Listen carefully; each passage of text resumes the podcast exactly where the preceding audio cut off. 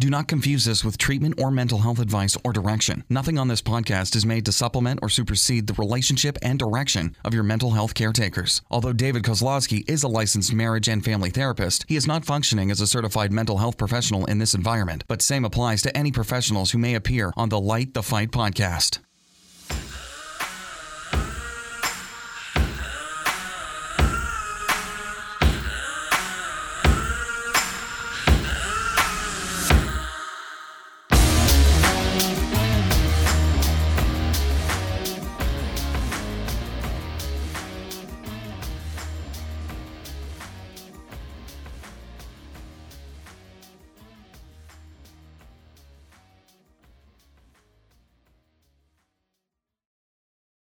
Hey, everybody, welcome to Light the Fight. I am David, And I'm Heidi.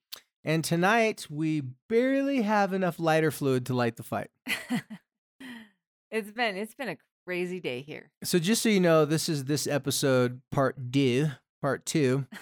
so, last night uh, here in Utah, um, all the stars and all the planets aligned against us. Well, we we record. I thought it was a really good podcast, if I don't say so Darn myself. it. Darn it all. We had all this excitement, enthusiasm. We probably talked, it was probably like an hour and 20 minutes, only to find out later on that something happened with the recording. And we've done this a couple times now, and there's nothing happened like that. And so we got the we got the message that we're gonna have to re-record the podcast because there was not a podcast recorded. Which is fine because I totally have it all memorized. Yes, I have every single word of what we said last night. You memorized, so- memorize everything that comes out of the filter that you don't have. I don't. I don't remember one. I don't even know what we talked about. Yeah, what did we talk about? it seemed like so long ago. Honestly, and um, so you know, it's like just starting from scratch. Well, it's been a very it's been a very unique day too because when we left here last night, we went to drive home in like the death blizzard of all death blizzards. Pretty sketchy, scary to drive home. Me and Brandon ran a red light together. You we have to do it though sometimes. We did because I think that the I think the lights were broken or something.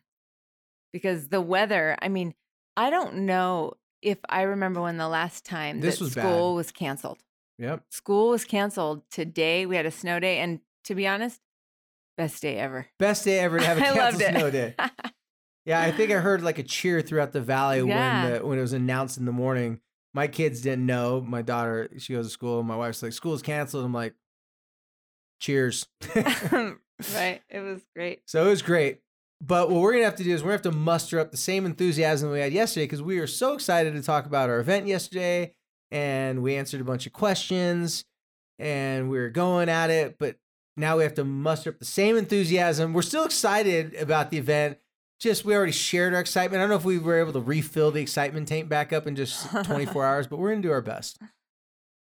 Well, I don't know. I I feel like today personally it was just such a gift. Um and so I feel bad for anybody who was like I hope none of you were one of the 440 accidents that happened. Was The there really that many? 440 accidents today that that police had to respond to. And I mean 63 inches of snow at the top of of Brighton. I mean, it's Okay, you know it's bad. dogs bad. and cats living together. You know it's bad. I mean, first of all, all jokes aside, the 440 something accidents, that's that's horrible. Uh, and it I- is. And that's scary to think, you know, you see those ambulance stuff going by, it's like you just pray that nobody lost their life, no one seriously injured, and so that's horrible. On a joking level, you know it's really bad here if your boy David was shoveling the driveway. oh, did you actually? No, I was Because like I know that you- snowboard gear. you like to wait until the afternoon when the sun comes out. Oh no, I, I don't like to. It, I figured I bought the perfect placed house. The way our house, our driveway is placed, our first year in the house, I found out. I'm like, oh, I have to shovel the snow. Ugh, ugh. So I go to work, I come back, and it was magically melted. No one else's driveway was magically melted, and my neighbor's like, "How come your your driveway? You don't have to, you know, shovel it." I'm like, "Yeah, I don't have to shovel it." Snow was so bad last night when the guys came in the morning to do it. There was no joke about a three, at least a three foot to three and a half foot mound, and our driveway comes down, and then it's three and a half feet up. I don't think our our SUV might have been able to plow through it, like if I just floored it and reversed out of there. but our you know our you know, my daily driver, my Acura, that would not have gotten through that, and so put on my snowboarding gear, put on the boots and the gloves. My wife was laughing. I'm sure she's probably videoing and taking pictures. Like, okay, everybody, like my son, my my son, basically her son. But my husband's out there showing the driveway, and I put on like my workout music. I didn't have to go to the gym workout today because I was dripping in sweat. Eh, It's exhausting. Well, this I I mean I've shoveled snow. Joker, I've shoveled snow before a couple times, but not like this. This was insane. I mean, there's a huge wall. It'd have been perfect for like a snowball fight to hide behind it, but not in my driveway. So Well, bad I- snow is what I'm saying. you know, I got a little of my own aerobic exercise out in the out in the driveway, so uh, it was good. Why not? It was good. Um, Well, let's jump right into okay. the event and let's let's get the show on the road.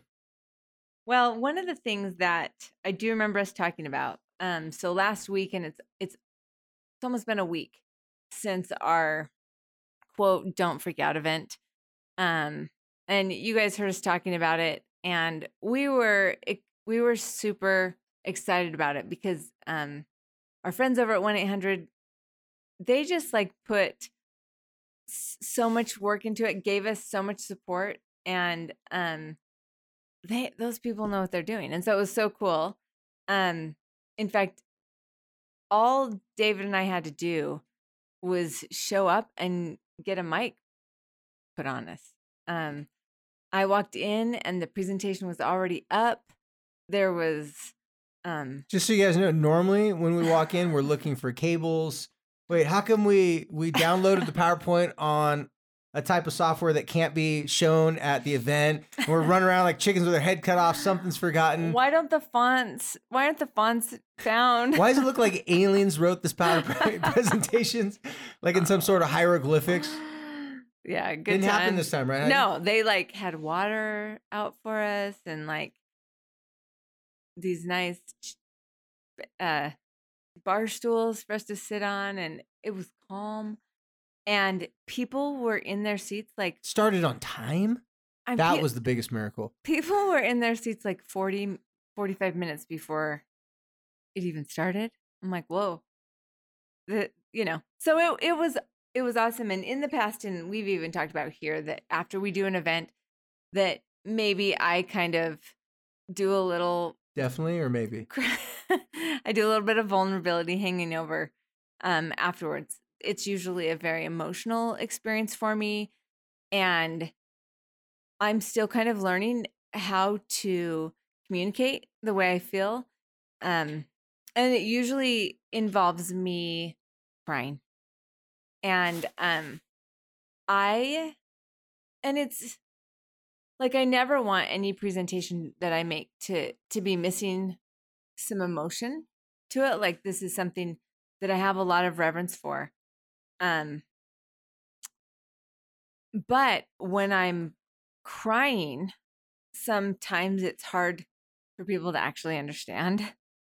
It's hard for you to see when I'm the saying. mascara is going down your eyes. Yeah. Yeah. And something really interesting happened.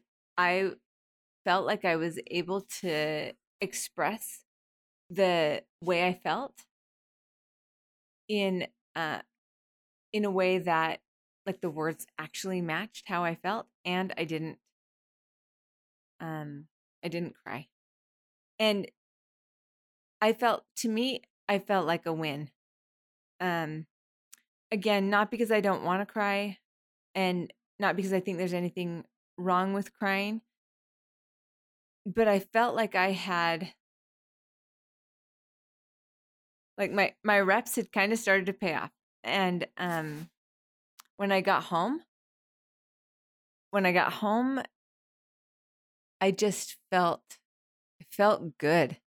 I didn't feel exhausted or like all of my energy had been sucked out and depleted and I didn't feel like I was just a shell. I felt really good. Like the message had been delivered. The message had been received. And You weren't doubting what you said. You weren't. right. And I, I even said to Eric, I got to write this down because I'm for sure going to forget this feeling.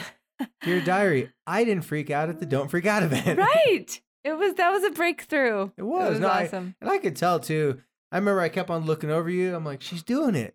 And you always do an amazing job. Just talking in general is just something that I, I love it that you do not. Well, if you have a filter, it's, it hasn't worked in a long time.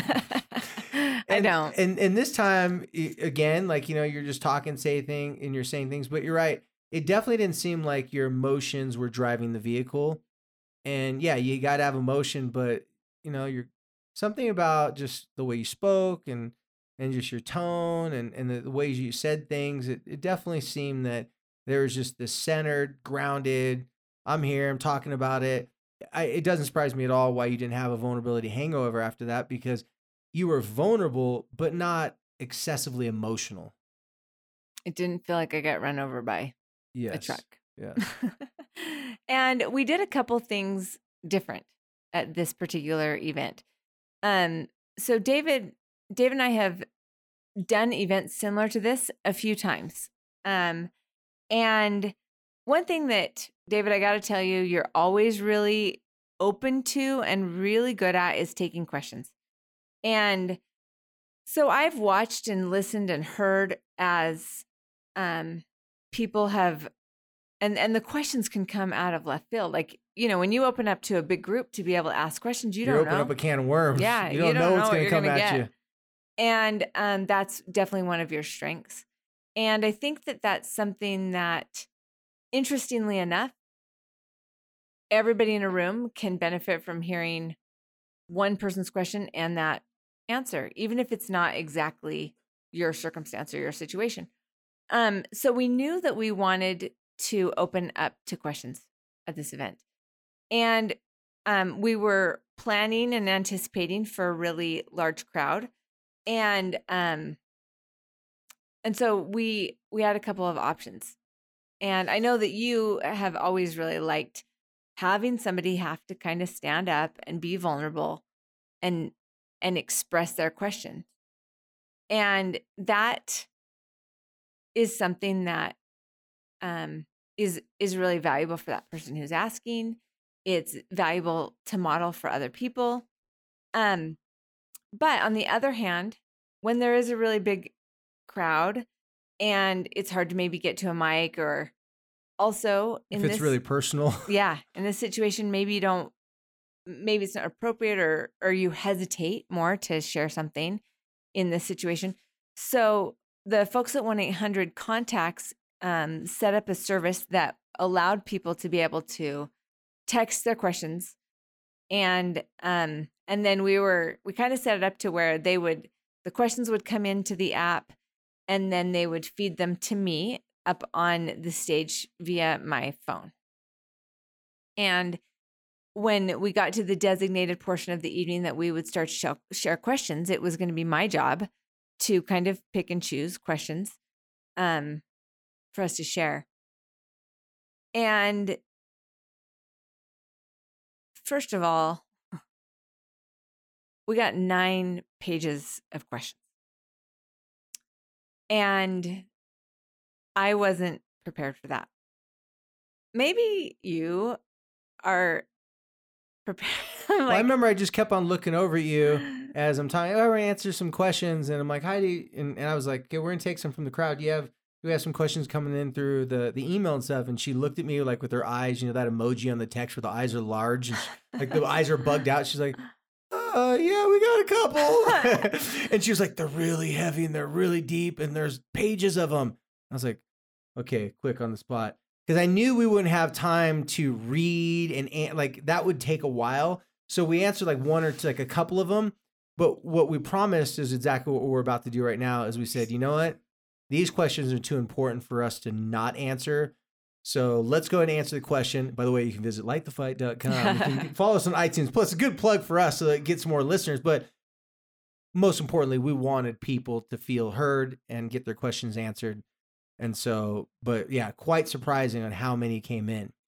Well, and as I read the questions, um, something interesting happened for me. Is even though all the like not all the questions were were something that I'd experienced, through these questions, I I knew that everybody there was experiencing something that was challenging them, scaring them, overwhelming them. I could feel uh where this these people were coming from. And um it one one thing that it did do it it validated our our mission here at Light the Fight. I know that all of us, even though our situations and circumstances are different, we're being challenged with situations that we don't totally, by virtue of how we were brought up in our own life experiences, we don't exactly know how to handle these situations. And we can benefit from learning more. And so I really was wanting to like screenshot these pages and and actually share them on our Instagram. I wanted people to know how universal some of these questions and feelings are. Um Can we and do that? I mean, I don't see why we They're pretty couldn't. anonymous, right? they're completely anonymous. But sometimes we think that we're the ones and our problems are so big and so unique and so individual that nobody would ever understand. But when you read these questions, you realize, oh, so I'm not alone. So my family's not the only one. So my kid's not the only one. So And that saying, it always gets a bad rap, but in some ways it's good. Misery does love company. Like if you're going through a hard time, you don't want to be the only one going through a hard time. well, at least you don't feel like you're yeah, you're an alien, yeah, no, for sure. y- you know, and um Hopefully you guys got my joke. I'm not saying I want you to be in misery, but if you're gonna be there, you don't want to be the only person in that room, you know? right and um so what we've decided to do and what we kind of shared shared with the crowd that night because we didn't get through very many questions is that we wanted to address some of these questions and you know in the past and and I don't know why don't you explain this? Why don't you explain how how your goal yeah. you explained this last night. Yeah, so basically what we're gonna do is we were doing some DM episodes and make a really long story short, it'd be like 20 uh minute episodes answering one uh-huh. question. And I was trying to really give all the information I could give to give why I'm saying this and the philosophy. And I was trying to do this big wraparound so that people understand exactly where I'm coming from. But I've been learning throughout the years, but even more recently by doing the podcast. In fact, the podcast has been the biggest thing that showed me this is that people don't need me. People don't need to be meeting with me weekly as their therapist, their coach, or whatever it is that I'm helping out with, for them to get good information to questions that they're throwing out there. And the only way we can really answer a lot of questions is I'm going to have to be quicker about it. So what we're going to do tonight to get through at least a page of this, because when Heidi's saying there's nine pages, there's not like one question on each page. there's quite a few pages. So we're going to do more of a rapid fire. And I'm going to have to put aside my, oh, they need to know this, they need to know that. I'll give a little bit of detail, but I want to keep each question, you know, around a minute to two minutes long. And so we're just going to do that tonight. We're going to throw it out there. We want to hear some feedback from you guys, what you like. I, Heidi, personally, I think that's a great idea. In fact, if why don't we do this? Um, how many uh, pictures can you add on Instagram? You know, when like you have one, two, story? three, Oh. in the not in the story, like on the regular post. 10 Okay, it, why don't we do this? Let's read the question. I'll answer it, and then why don't we go and post those questions that we did on this episode and say if you if you can relate this question, if you like this question, the episode, listen to the episode. You can Yeah, fast forward to me idea. talking about you know me not shoveling snow and all that type of stuff. Some people get a kick out of that for some reason, but most people probably don't. Point is, then they can go. I like that. Now they say it. Then they can go and see the questions and then come to the podcast and listen to the episode and get an answer to those Okay. questions. Okay. And I think, like I said, these are completely anonymous questions. We don't know if they came from youth or from adults sometimes. Sometimes we're we're kind of guessing. Um, but I'm just taking one of the pages that came in and just like I'm not even we're not even picking and choosing. We're just gonna go straight down the list. So if you're ready, Well, and normally I don't get any prep when she asks me these questions, but if you were listening to the beginning of the episode, we did this already last night. So Hopefully, I can come up with some good answers like I did last night because I felt I was, I was in good answer mode last night. You were. It was it was some good stuff. So I hope you can you have it all memorized. Gosh, the pressure's on. all right, Brandon. He gets remember set the, the timer so he gets 60 Don't do seconds. I'm bad under pressure. no, No, I'm I'm just not. kidding. We're gonna um okay, so we're gonna kick off with the first question that's on this particular page. This happens to be question list number five. So how can you mend a relationship or potential of future conversations about the same topic when the first time it was brought up, you freaked out? Does this seem like it's from a parent or doesn't specify at all? No. Okay. But my guess is that an uncomfortable subject came up and that it was a parent that freaked out. And they want to they want to fix it. Well, here's what you do first. You acknowledge that you freaked out in the last conversation or in maybe years of attempts. And you have to tell them, okay, listen, I'm making it an intention and a goal to get better at not freaking out. Um, what they said when they asked a question, was that it? So, how can you mend a relationship or a potential of a future conversation about the same topic? Okay, okay. So the relationship that's easier because it's more general. So you have to acknowledge that in the past, first, I this is how I do it. I acknowledge them, say, listen, I know in the past that I've screwed up. I've known that I've tried to be there for you, I've tried to support you, whatever it is that's caused the relationship to go sour. And I know I failed to do that. And just list as many specific ways that you can think of that you may not agree that you're horrible at that, but it's less about your intention when you're talking to them and more about their uh, observation. So if they think that you've screwed up the relationship and you've broken that bond, whatever it is, those things that they've said to you, state that obviously I've done this. Remember, regardless whether you felt you did or not. So start with that first. It. apolo- yeah, and, and then apologize for that.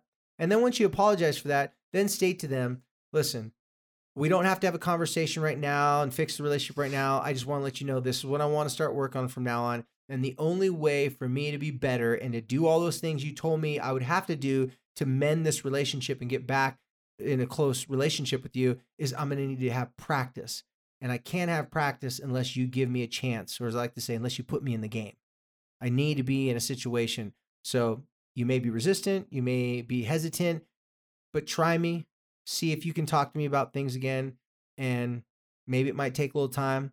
I just want a chance to reconnect with you and start over. Now, really important. I don't think you should have that conversation right then. I think this is the setup to saying, here's what I want. If you listen to our Build the Bridges episode, we talked about a whole entire year. It may take a whole entire year to rebuild a relationship. If you want to rebuild that relationship in that conversation, may not be realistic expectations. So just state that that's what you want to do in the future and then ask them in the future can you come to them and ask them questions? Can you talk to them about things that they're interested in or whatever it may be and start from there?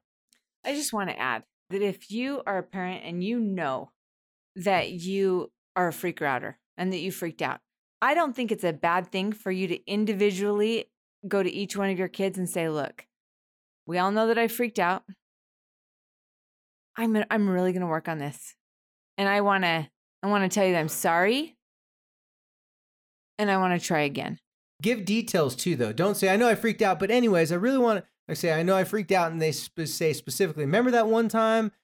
You know, and, and if your kid or the person starts to say, well, you do do that a lot, say, yes, we've already agreed upon that. it's hard to argue with someone that, you- that you're being agreeable with. So if you're acknowledging their concerns and their issues with you, that's a great place to start to set up for better conversations in the future. And and I don't think it's ever going to be too late or too early to do that. No, could That's be a- with a that's a friend. this could be with start, a friend. yeah. It could be your spouse. Yeah. Yeah. Okay, next question. How do you extinguish heated emotions and reactions? How can you help someone calm down so you can have a conversation? Well, modeling, and for those of you who don't know what I refer to when I'm talking about modeling, meaning a model is someone like an actual fashion model. They put clothes on a person that they feel would be a great canvas to highlight the attributes of the clothing. You want the clothing to look good, so you put it on someone who would fit what the designer thinks the clothing should look like. So if you're modeling for someone emotions that would calm down a situation, cause that person to not freak out, then what you're doing is you're showing them what it looks like to be in a difficult situation, but not having highly emotional reactions to that situation. And that's what I mean by modeling for them. So in this case, if you're trying to calm down a situation, mellow it out, you have to bring that to the conversation. You can't tell someone, stop freaking out, or, you know, why are you worrying so much? Why are you doing this? As a little joke, oftentimes when we tell someone or the person that says you're being crazy or quit freaking out, that's usually the person that's making you feel crazy and freaking out. Right. So don't be the fire starter, be the fire calmer. And the only way to calm down a fire is you got to throw water on it, not more kindling and not more wood. That means you have to have body language, facial expressions that's calm, relaxed, or at least showing that you're interested and concerned about whatever it is that's causing them to be emotional. Listening. Well, right, it's? I mean, it's listening and making sure your body language shows that you give a damn. Because if you're listening on mm-hmm, mm-hmm, mm-hmm, if you could see my face right now, I'm squinting my eyes and I'm doing like mm-hmm, like I, I really don't care, but I'm supposed to pretend like I care. I call it the really bad customer service person. Say, sorry, can't return your item. Bye, next. You're like, "Mm." You just nobody wants someone to say sorry or to say something and their body language is saying the complete opposite because you're always going to go with the body language. You're never going to buy what their words are saying unless it matches their overall disposition and their body language. something that I remember you saying last night when we when we had our first run through. Um you talked about that if if there's a really heightened emotional situation, it might not be the best time. And so there's nothing wrong with saying you know, pushing it off. Let how about if we talk about this in the morning or, you know, And in that situation, if the person says, no, we need to talk about it right now, you can tell them, you sure you want to do that? Because in the past, I've kind of freaked out. I've gotten upset. You know, I, I don't know if this is a great time to talk about this simply because I'm being calm now, but I don't want to get mad at you because you're frustrated. That wouldn't be fair to you. Again, hard to argue with someone that isn't being agreeable with you. Right. Okay, next. What do you do when your kid wants to go to Brighton and Snowbird with all 10 of his friends, but he has bad grades and you think he should stay in school? Well, little side note if your kid is not actually severely grounded for some major act and it's just something that would be a poor decision on their part because they're behind school, whatever it may be, I would not answer their question by them asking you, Hey, can I go? Can I go? Can I go? I would respond like this It's your school. You know exactly what you need to do if you're very confident that you'll be able to go skiing, snowboarding, whatever it is, and come back and still do all your stuff, then that's on you. This is your choice. It's not mine. It's your school, not mine. But you have to not be condescending about that. You have to be just very as matter of fact. Prepare for some odd looks from your kid. They'll be, does wait, who abducted my parent? Like, what's going on here? and they're gonna look like something's not right. Why are they not trying to convince me? You know, it's really not that snowy. Don't you think you want to go tomorrow? Or do you think that's really the best idea? Because I don't like questions in those situations. Tell them, you know, you're asking the wrong person. You need to ask yourself that question. I can't make that decision for you. Now, parents that are listening to this, in the back of your mind, repeat this saying, I love you, but I can't save you from screwing up your academic career. If they come back and if they if they decide to go and they come back and then a day later they're stressed, I didn't get my homework done. Can you, can you drive me to Walmart and I need to get this, I need to get that? You look at them say, "Hey, listen. I'm not saying I'm not going to help you because I'm mad at you for choosing that. It was just a choice. But this is something you're going to have to figure out. Watching your kid have a fail is a great opportunity for them to have a win. And the win I'm referring to is a life lesson that can teach them, not you. let's face it, your teenagers, you're not a teacher anymore because they're not trying to take your class. They're not trying to listen to you. So if you respond in a way that this is on you, this is your question, that means also you can't bail them out when they're freaking out and they're stressed out because their stress and them freaking out shouldn't be yours. Just like when they're stressed and freaking out about wanting to go up on the mountain, that's not your problem. If your kids want to go and snowboarding when they're in college and don't go to class, that's on them. Prepare them for that now. That's why if they have a fail, it can turn into a quick life lesson or a quick win. That's a shift in parenting thinking. If it's if that is landing on you, mom and dad who's listening and thinking, "Oh, great," you know, then I'm here to tell you that that it's it's kind of a it's an adjustment in and it's an adjustment to a more partnership approach with with your kids. Well, right? you did so- you did a really good job, Heidi, talking about this at our Don't Freak Out event. Um, it's when you are trying to control these scenarios and you're trying to, you know, you got to go to school, you got to do this. You're kind of freaking out when I say you, not just you, Heidi, but parents in general. It's going to be really hard for your kids that they can trust coming to you when there's big choices that they need to make. It's hard to be a trusted parent, aka a good partner, when your partner comes to you and your first thing that you do is question them and try to derail them and do something different instead of just sitting there going, Hey, I'm doing my job, which is I'm providing all the things you need so that you can have the life to go snowboarding. You got to make your decisions whether you're going to go or not. Now, again, of course, in the very beginning, this is assuming they're not severely grounded. If they're severely grounded and that's not even in the equation, then you say, Hey, listen, that's just part of the deal. You know, you can't go. Right. Okay, next question. How do you engage with a sibling that is constantly manipulating you and you just don't want to enable? That's it. Okay.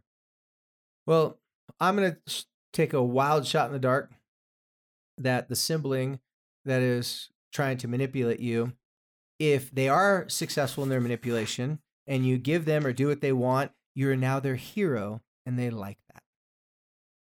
However, if you don't do what they want, then you're the villain. Referring back to one of our previous podcasts, Victor, Villain, and Victim, this is great information for you.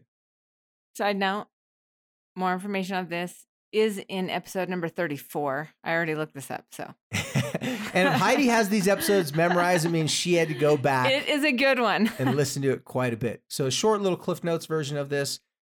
The one thing that everyone with a victim mentality needs to maintain their victim status is they need a hero and they need a villain. So, a simple solution to this is if someone needs you to do something for them and you do it, I mean, you're really good at bailing them out, you're really good at saving them, they get the habit of saying, oh, if I'm struggling or if I'm in an uncomfortable position, I know I'll just have, in this case, my sibling bail me out because they've proven to me they're good at bailing me out. Well, that means you get better at bailing them out. They get better at not figuring out how to handle their own situations. You gain more resentment towards them, and their life got a little bit easier. That's usually the outcome. So instead of being the hero or the villain, meaning bailing them out or not bailing them out, you have to play a totally different character. And this person is a person who is incapable of helping them, does not have the ability to help them, and is so naive and, and not understanding of the basic situations that it would take to help them that they would be ridiculous to ask you to bail them out because you just don't have the skills, the assets, or the resources. So, a, hel- a helpful way to remember this is I don't, I've never asked a homeless person for financial advice. Why? Because I'm guessing that a homeless person hadn't figured out their finances. So, it wouldn't make any sense to ask someone that does not have the capability to do that to help you with that. So, to reverse the roles, if you pretend to be naive or to not be informed, to not know how to help them, they will get frustrated. They'll get angry and upset. But it helps them realize that I'm wasting my time. I've had a lot of people play a very manipulative role. So the direct answer, and I'm not pulling any punches now, the only way to stop the manip, well, the way I suggest works the best. There you go. There's lots of ways to do it. I just found this one works the best. Manip- manipulation means simply to tweak or change. They're trying to tweak or change you to meet their needs. So you can easily manipulate them back by simply not having the ability to help them. And it sounds like this Hey, you know what? Uh, I'm short on my rent again. Let's say it's a it's a financial thing. Short on my rent again, you know, and they'll tell you for 30 minutes all the different things and how their their boss said they're going to get raised and get raised and blah, blah blah, and they will go on and on and on and on and beat you into submission. Normally, what you do is you sit there and you look at them and go, "Oh my gosh, like I'm really embarrassed because let's say you're a person that's prideful about keeping your finances together, hence the reason why they're asking you for money. Then you look at them and say, you know what? You may be surprised when I tell you this, but I've actually been having a lot of financial struggles lately. I know things look like they're good on the outside, but I'm embarrassed to say that. In fact, I don't even want to get into the details. I'm uh I'm in a hard place and I've made some bad choices and not to say I was going to ask you for money, but I'm actually thinking about loaning some money from some people too. Okay, stop right there. If you're thinking, well, what if that's not true and that's a lie? What if they're telling you a lie and that's not true either? Think about it. What's what's your other options? To bail them out, build more resentment, and then get mad at them, only for them to get mad at you, and then you bail them out again, and then that whole entire cycle. No, play naive, play dumb, don't have the resources, and if you have to fib a little bit, a white lie is better than the red truth. And that mm-hmm. means it's better to lie a little bit than telling them, I'm tired of you manipulating me. I'm not going to stand up for this anymore. Because let's face it, the person that's asking this question is not being manipulated once or twice in their life. They're asking that question. If that's the question that they ask, that's a big issue. It's going a on on. huge issue. They don't feel like they're capable of handling this. So the art of manipulation can go both ways. For someone else wants and needs, and for your own self preservation, you just have to see it for what it is. Sometimes you got to bend the truth, aka little white lie, because if you tell them the red truth, it could really damage the relationship. So, you know, when we first talked about that villain, Victor, hero, Vic, I can't remember. Um, like I said, episode number 34, it was such a light bulb moment for me because, especially for me as a mom, I think that I feel like that's my job is to bail people out. It's my job to have the answers. It's my job to take care of things, to clean up messes. And and and it's and it's also the thing you said that sometimes when we aren't available or we are naive, it puts them in the driver's seat and having an opportunity to figure out themselves. And so it's certainly that episode's certainly worth a listen. And um, I hadn't really thought of it as it pertained to that question. And so I'm glad that you reminded us. Well, because we usually talk about with parents, and when I tell parents to do this, your kids bail me out, bail me out, bail me out, and then you run in and bail them out, and then they don't do what you want them to do, or they take advantage of that. You build resentment towards your kid that you love, and then when they come back and ask you again, then you get mad at them and you lecture them, and then they say, "Fine, it just never goes well going back and forth like that. So sometimes for parents, I just simply tell them, pretend that you don't even have the ability to help them. I've had so many parents lie that they couldn't even afford their mortgage when they had plenty money to pay their mortgage, simply that their kids would stop asking them for a new Xbox, and the kid eventually had to go figure out how to buy their own Xbox. And the parent was like, I felt so manipulated, it felt so bad to lie, but it felt really good that they stopped bothering me. And figured it out on their own. And they figured it out on their own. Okay, next question. My daughter is 11. She wakes up and doesn't want to go to school, negative about things all day. I've signed her up for activities that I think she would like, and it's daunting to her. Eye rolls, stomping off. Nothing makes her happy except being in her room, playing Minecraft, or watching Netflix. What do I do? Well, 11 years old, she's preteen, still having some of those child habits of wanting you to do everything for her, but at the same time wanting freedom to be left alone. It's a very, very difficult place. That preteen to like 14 years old, if in my experience, that, that's really difficult. So here's what you do. Sounds like you've been trying to get things, her to do things that you really think she would like, aka want her to do. That that's what that really is. All these events, all these things if she just wants to watch Netflix and what was the other one? Play uh, Minecraft. Minecraft. I had an experience recently where um, I was at someone's house, and uh, l- let me let me just cut this one because I could get really long winded in this one. Here's what you do you go to your daughter and you say, you know what? I know I've been trying to get you to do all these different types of things. Obviously, it's probably safe to assume that you don't want to do them or else you would have been doing them. So here's what I'm going to do from now on I'm going to quit trying to get you to do things that I want you to do. And instead of being um, dismissive about the things that you like or not showing interest in things you like, I'm going to I'm going to show more interest in the things that you like. So if it's okay with you, I really want to know more about Minecraft.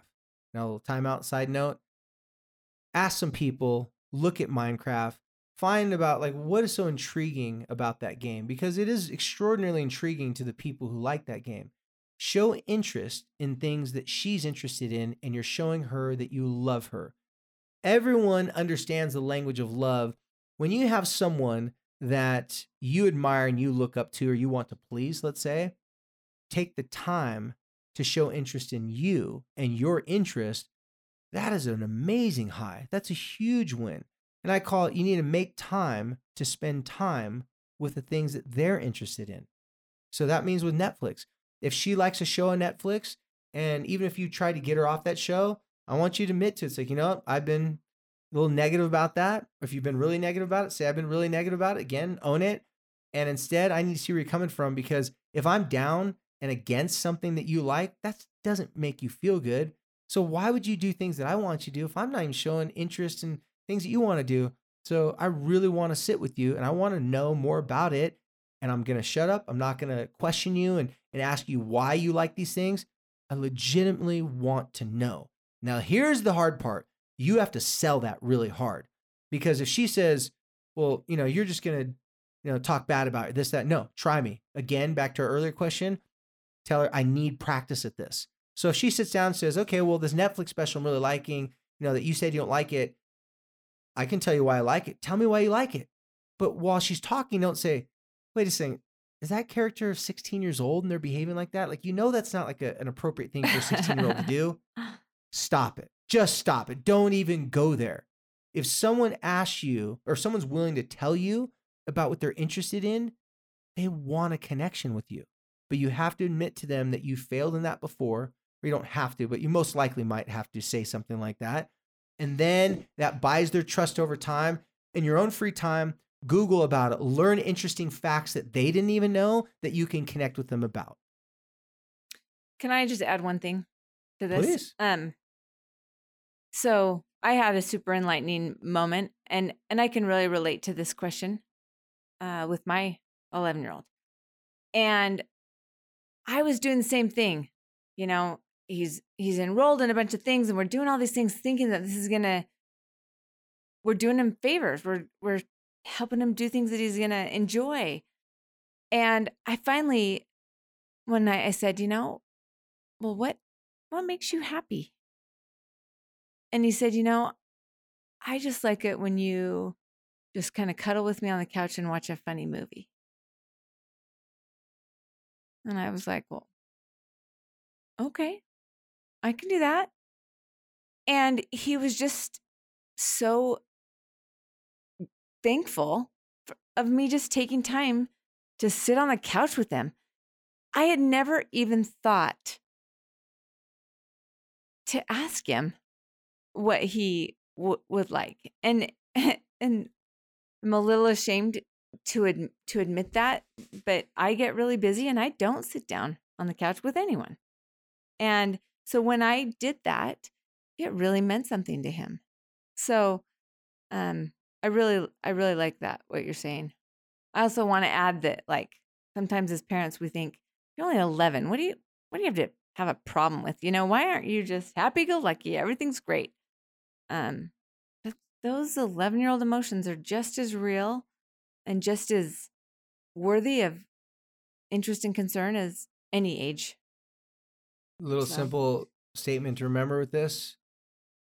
If you show what's important to them is important to you, then they're going to strongly consider taking what's important to you as being important to them as well.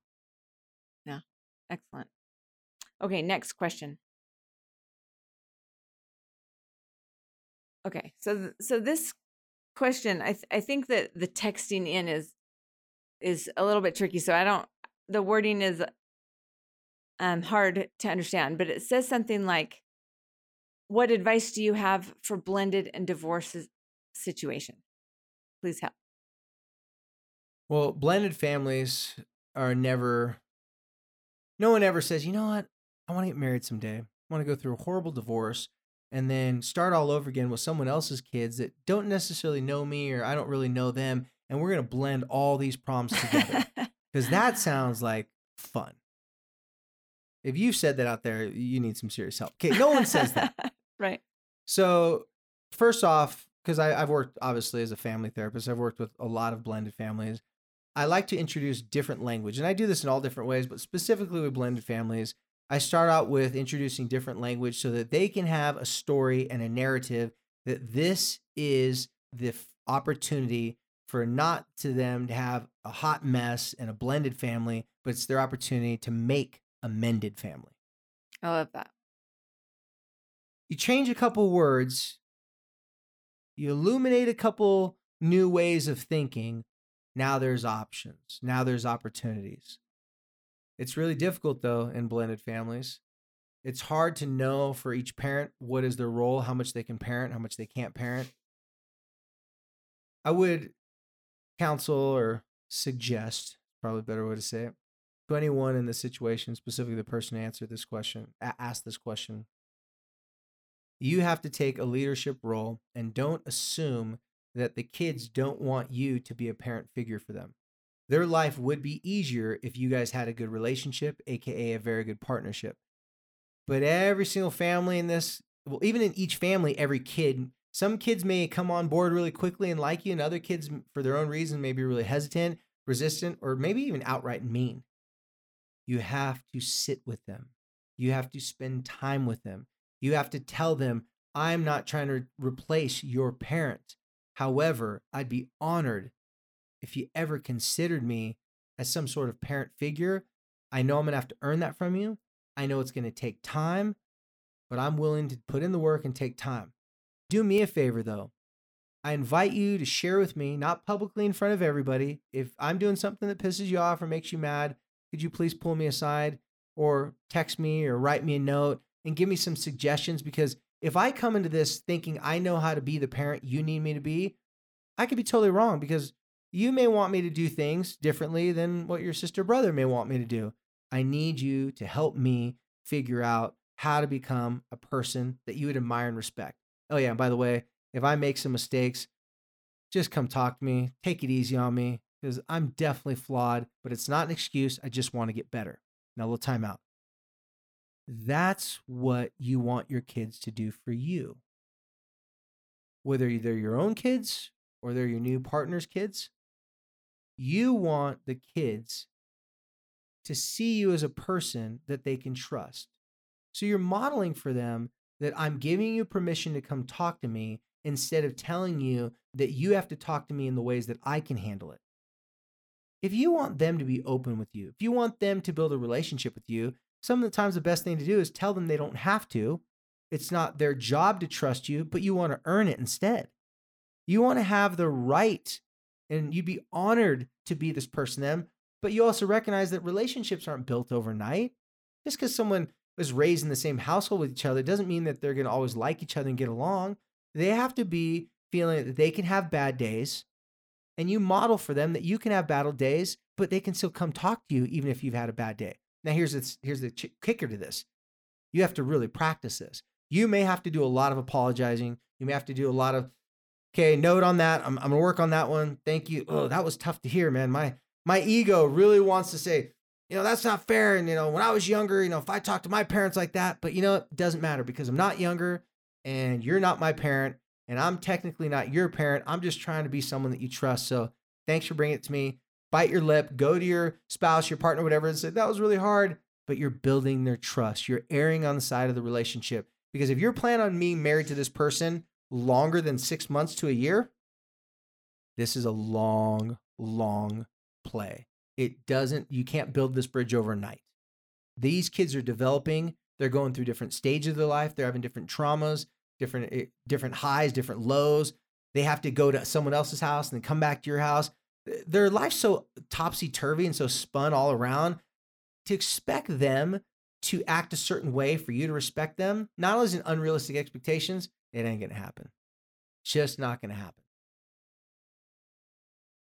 I really like what you said. Um, I think a lot of us, as a parent, we feel like just by virtue of bringing this kid into the world, we have earned the right to, um, to be trusted or to be in charge or to Be respected. right.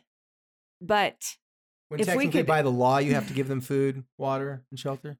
Right. So so adjusting that I know that rubs you rubs a parent wrong like I don't have to earn I don't have to earn anything from you. But if you do want to have a positive, healthy relationship, you got to earn that. It doesn't come for free. So, I've I start off most of my relationships with kids when they come to counseling not by their choice, and they've usually been to other counselors and it didn't go well, or else they wouldn't be seeing me. So when they come to me and we start this conversation, it's very important for me to say, you know what, you don't have to see me. I don't blame you if you don't want to see me. In fact, there you there's no reason why you should trust me right now. And by the way, at this time they're looking at me like, wait, what? That's not what they're expecting to say. And kids love to use curiosity to figure things out. So if you make them curious as their new blended family parent or mended family parent, I should say, they're going to go, wait a second, maybe I don't have this person figured out. Maybe this person could be different than I thought they're going to be. And that's your best card that you could play. excellent. Okay, so it's been a lot of good questions. And I'm now down to the last question on this page. So just times this by nine pages. um, but I think At least we got eight more episodes left of Light the Fight, you guys. So we're not going off the air quite yet. I think that um, this is probably the last one we're going to be able to talk about. Um, okay. So this person says, I can't even identify my own struggle, so I separate myself. So I'm not a burden or cause a fight. How do I go up and say, I don't even know how I feel. Help me. You know I'm struggling. I can't really tell you what it is. So I'm just going to chill back here so I don't say something stupid. Oddly enough, that was a great thing to say. I first instinct is like say that, but I know it's not so simple to just say that because that person that messaged that in, if they could just say that, they wouldn't be sending in the message, right? Right, right. So This person probably doesn't know how yeah, that they actually know. yeah, no, exact, exactly. So let me break this down to a metaphor to help people understand this. I want you to think about talking about your emotions to someone that maybe the conversations have gone bad in the past. Maybe you're not sure how they're going to react. Maybe your insecurities are at the point that it's really difficult for you to articulate it because she she or he whoever's saying this is obviously saying that I don't even know. Even if they have a little idea, they definitely don't know how to say it. So I want you to think about talking to people about your feelings in these types of situations. I want you to compare it to public speaking. So if you're giving a talk and you have never given a talk in public before, you're usually going to get advice from people to not just get up there and wing it. You- You're going to hear things, and probably it's going to come natural to you saying, I'm going to write my talk out. And because of your nerves, because of your fear, you're going to think, it's probably just best if I just read the talk. That way, you fulfilled your responsibility. You said what you're supposed to say, but you didn't mess it up by trying to jump right into the deep end of the public speaking pool and drown in, uh, in the anxiety. So let's say you do this once and you're happy you got it done, but most people after they talk like that, they're not feeling satisfied because it was like, so today I went to mm-hmm. reading your me feelings and emotions, just something doesn't feel natural about that. But at least you got the job done. So phase two would be you do that a couple times, then you want to start venturing out. You start to feel more comfortable. After I've written it out, maybe I can condense it down to some short bullet points and some talking points so that it helps me stay structured on what I want to say, but I also have something to anchor me so I can look down so I don't get lost and just start talking in circles. Then if a person gets really good at this because they'd have to do it more often, then they can conf- they can uh, construct all those talking points, write it out, write it out, practice a bunch of time, throw the piece of paper away, look out into an audience, and they just got it in their head and they've repped it out. Boom, boom. So, what I suggest to this person is do a very similar thing. Write out, just like you did in this message. If you like texting, just text yourself this. Write out everything that you think you want to say. Then, like a tough text message before you send it, you proofread it. But this time, proofread it, trying to break it down into more short statements and kind of like, this is how I'm feeling. Even if your feeling is, I don't know how I'm feeling, but I want to know if you can relate to that. Because in the past, when I've tried to explain myself, I feel like we get in an argument or I'm misunderstood. So, first off, I want to tell you that I don't know how I'm feeling. However, I'm wondering if you can relate to that or not. Sometimes we have to teach people how to support us.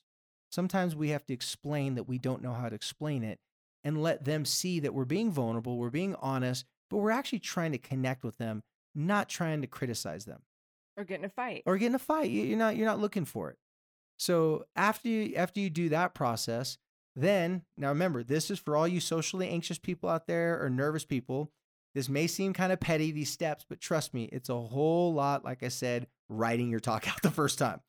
Then you text that person if you don't you don't have to do this, but you can text that person and say, "Hey, listen, I really want to talk to you about how I'm feeling. Acknowledge that you've been distant. Acknowledge you've been pulling away. This person probably does want to listen to you and is glad you're reaching out to them. But then you acknowledge them, hey, listen, this is really hard for me. I'm actually writing out everything I want to say to you. So when we do talk, it would help me out if you just let me practice saying it because I don't really even know how to say it before you tell me what to do. I just want to know that I'm not crazy and you're actually hearing what I'm saying. Most people see that this is vulnerable, this is hard for you, it's almost preparing them so that they don't jump in and start trying to fix what's going on. If you don't even know what's going on, you need them to help you figure it out. In one of our earlier podcasts, this is called Address the Connection Before You Get to the Concern. So when you do go talk to this person and you're sharing your ideas with them, it does a couple things with our brain. It gets the conversation with this person outside of your head. I make jokes about this a lot, especially with my wife and everything in, in our relationship, where I always see people, I don't always, I see this a lot. People will have conversations with another person, not with the person, but in their head. And all too often, we have a conversation with that person in your head. It usually goes to, a, it usually ends in I'm damned if I do, damned if I don't. I already talked to you about it. Didn't go well. So we don't even talk about it. I'm mad or I'm already offended. And you're like, wait, what just happened? If you're laughing right now, you've either been the person or you've had this, like, wait, when did we talk about this? I didn't need to talk to you about it. I already discussed it with you. I figured it out on my own and I'm just mad. We can, most people can relate to this to some degree because we're just naturally trying to process our mind. But another thing that we talked about is connection creates the best innovation. So, simply put, we have to say the things outside of our mouth. Someone has to hear us, they have to respond back. The best partnerships in the world, they bounce things off of each other. And if you Google the word innovation, it doesn't mean old thoughts, old ideas, old patterns. It means new, fresh, something that's evolving, something that's better than what you did before. But it takes a connection to create that new innovation of new ways to handle an old problem. So, in simple, in this person's question, saying, I don't even know how I feel. Well, that's why you need to talk to someone about how you feel so that you can figure out how you feel, but you might need to help them understand how to be a support person and listen. Because if this person cares about you, if it's a sibling, a parent, a coach, anyone that has time invested in you, a best friend, a partner of some sorts, this person sometimes out of anger and frustration that they can't help you may jump in and try to fix you. You just have to let them know that's what I that I don't need that from you. I just need you to help me figure this out so I can practice expressing it to you. Every time I've had, well, a lot of the time, I shouldn't say every time, a lot of the time when people start to figure this out, they start to have better results in the conversations don't go quickly to an argument. The conversations don't run into being offended or someone getting defensive because you're telling them, I'm trying something new. This is hard for me. And most human beings say, okay, I'm going to give them a moment to practice this before I jump to conclusions. And in other words, before I jump to the concern. Focus on how do I get to a place where I can talk about this by writing it out, putting down the bullet points. Then, when you express it to them, let them know this is hard. You're practicing. You won't always have to do this. You want to get better at it. And then, once you start to connect with this person, once you have better ideas, you will probably figure out a lot about what you thought you couldn't figure out in the middle of the conversation. One thing that I want to point out from this. This is super easy for you. well, I really adm- like. I don't think that you have to have everything figured out in order to talk to somebody, which is what you're trying to say, right? But The conversations in your head say that though. Right right and so um for anybody listening who can relate to saying like i'm struggling and i'm sad and i don't even know why i could i can't even tell you what the problem is i think that this is a really i think it's a common thing and i think that just saying exactly that is enough. Um, and it relieves a bunch of pressure. I don't know why you're spending so much time in your car, in your room. I don't know why you're not responding. I don't know why you don't want to go to the party. I don't know why you're not hanging out with your friends. And the mom is, the mom is like, I'm worried and I'm concerned and and I don't know why. But if if that child that does also doesn't know why, at least says, "Look, I'm struggling and I also don't know why." there's light there in that. We don't have to have the answers in order to have a conversation. Um, this kind of this is a tender little thing for me um, because I can remember very clearly Corey saying to me, I, I just wanted to know why he was sad. And I asked him, hmm, you know, go back to the question statement thing. I asked him over and over, but w- what do you have to be sad about? And I, and then I would go so far as to list like all the great things in his life. And and I remember one night he said to me, I'm sad about a million things. And I was like, how about you tell me one? You, you know, like I just I just wanted to hold on to one thing. I, I wanted to solve it, just like what you're saying. I wanted to create a solution for him. What I didn't know how to do was say, man, I've been there.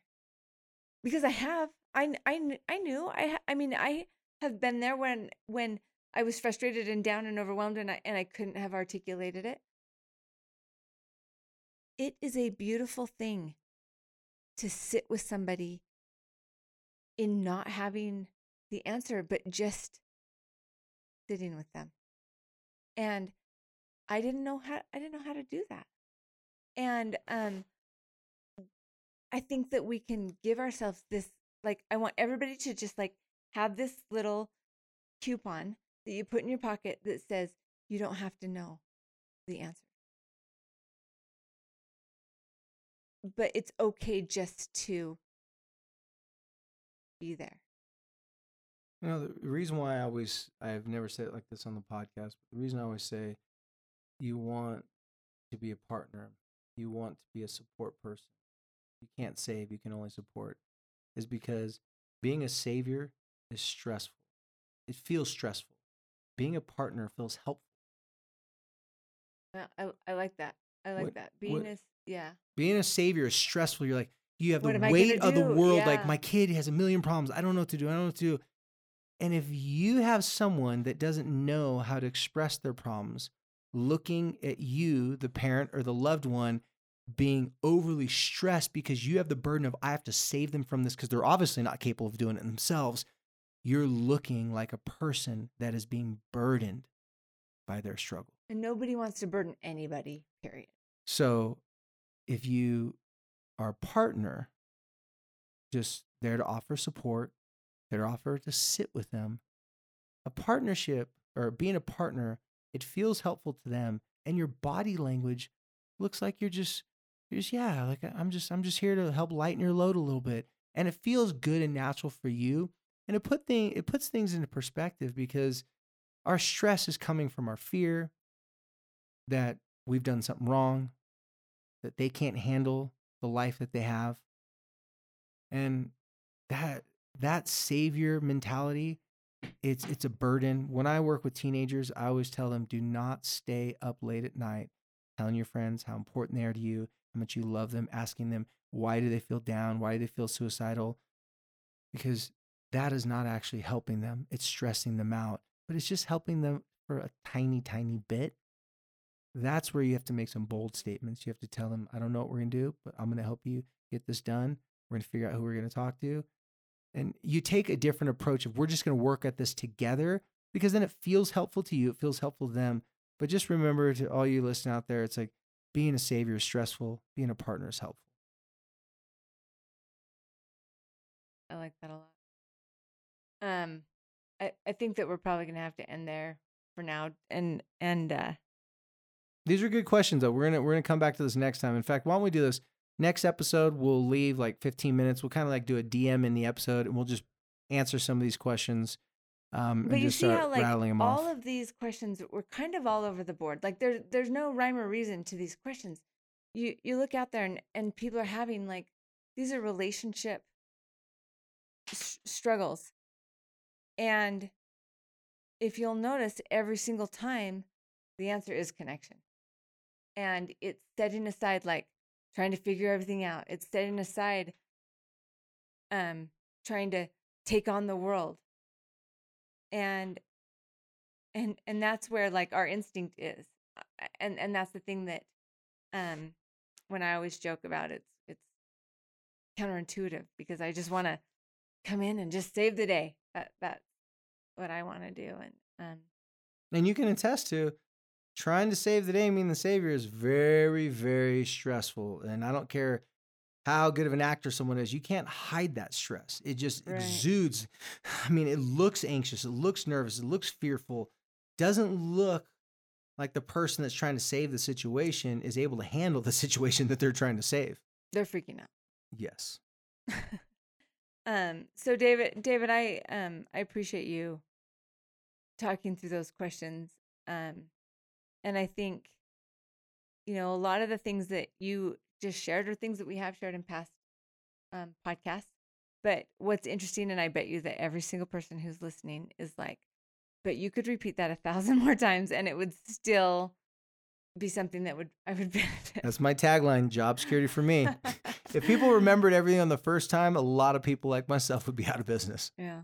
Yeah. So um I want to add that I don't know if the people who said shared those questions are listening, but I but I really appreciate those who ask the questions letting us to see inside their brains for just a minute.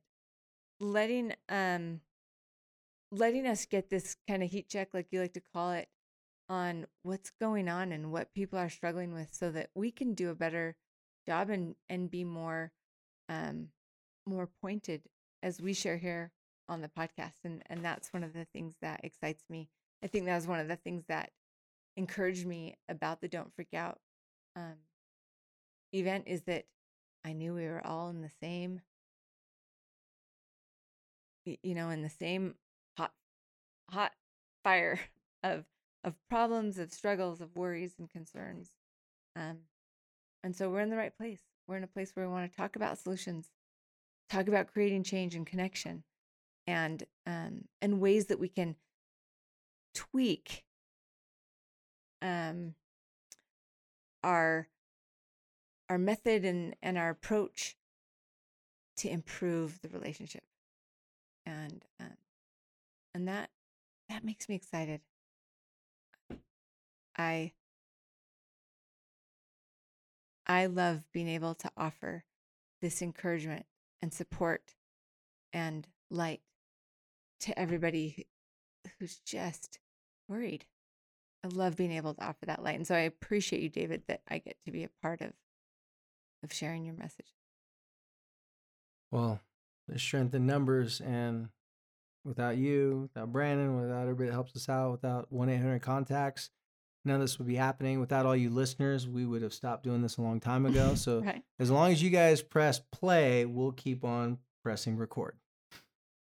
So thank works. you as always for listening and tuning in, and thank you specifically to all the people that came out to our event, and for all the people who had the courage just to send in those questions. And if you don't like the fact that Heidi put your is going to put your questions on social media, her social media handle is Heidi Swapp, and you can DM her, not me. no, we'll be very discreet about it, and there'll be no way to know. So yeah. Well, thanks, you guys. Thank you, as always, for helping us to light the fight.